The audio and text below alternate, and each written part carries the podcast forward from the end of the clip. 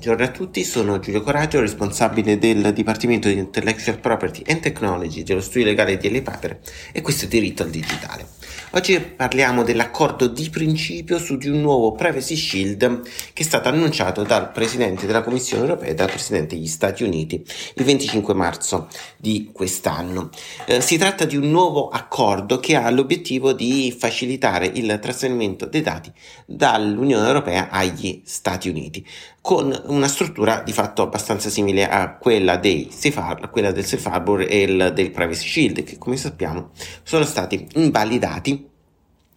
nel, da parte della Corte di Giustizia europea. Eh, sono previste eh, delle regole di principio, quindi delle limitazioni basate sulla necessità e proporzionalità rispetto alle casi in cui eh, le autorità di intelligence americane potranno avere accesso ai dati. È previsto un sistema di ricorso, addirittura a due livelli, eh, per indagare e risolvere gli eventuali reclami da parte dei cittadini europei rispetto all'accesso ai propri eh, dati e eh, ci sono stringenti obblighi eh, per eh, le eh, società americane che trasferiscono dati provenienti dall'Unione Europea, insieme con una forma di monitoraggio rispetto al corretto funzionamento di questo eh, meccanismo. Eh, non è una sorpresa che subito dopo l'annuncio di questo nuovo accordo Max Schrems ha iniziato a sollevare dei rilievi circa la legalità di questo nuovo accordo. Eh, le parti dell'accordo su cui si è concentrato maggiormente riguardano riguardano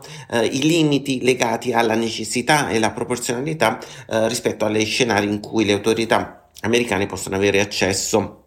a dati di eh, cittadini europei. E in effetti eh, questi principi sono alquanto ampli e si potrebbero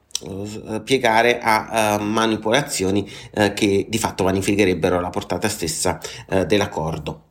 In ogni caso l'accordo è di principio e un testo definitivo non, non, è presente, non sembrerebbe che neanche una bozza sia presente al momento. rimarrà sempre il rischio di una invalidazione dell'accordo, visto che è già avvenuta eh, due volte e quindi le aziende si troveranno in una situazione difficile eh, di scegliere se fare un totale affidamento sul nuovo Privacy Shield oppure continuare a fare una valutazione del trasferimento dei dati eh, come richiesta eh, dalle nuove clausole contrattuali standard e dalla raccomandazione dell'European Data Protection Board. Una valutazione del trasferimento dei dati continuerà in ogni caso ad essere necessaria quando i trasferimenti sono verso altri stati dati. Eh, facendo numerose valutazioni del trasferimento dei dati, eh, mm, si nota spesso che mm, le multinazionali americane dagli Stati Uniti poi rendono i dati accessibili o trasfer- li trasferiscono materialmente in altre eh, giurisdizioni e quindi per queste altre giurisdizioni una valutazione eh, sarà comunque necessaria. Uh, un nuovo accordo quindi a questi, uh, solleva questi interrogativi, uh, riteniamo che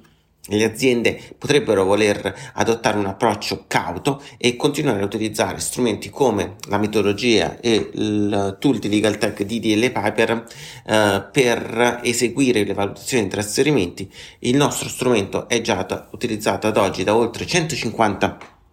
aziende eh, multinazionali ed è stato eh, visionato dai principali garanti eh, europei.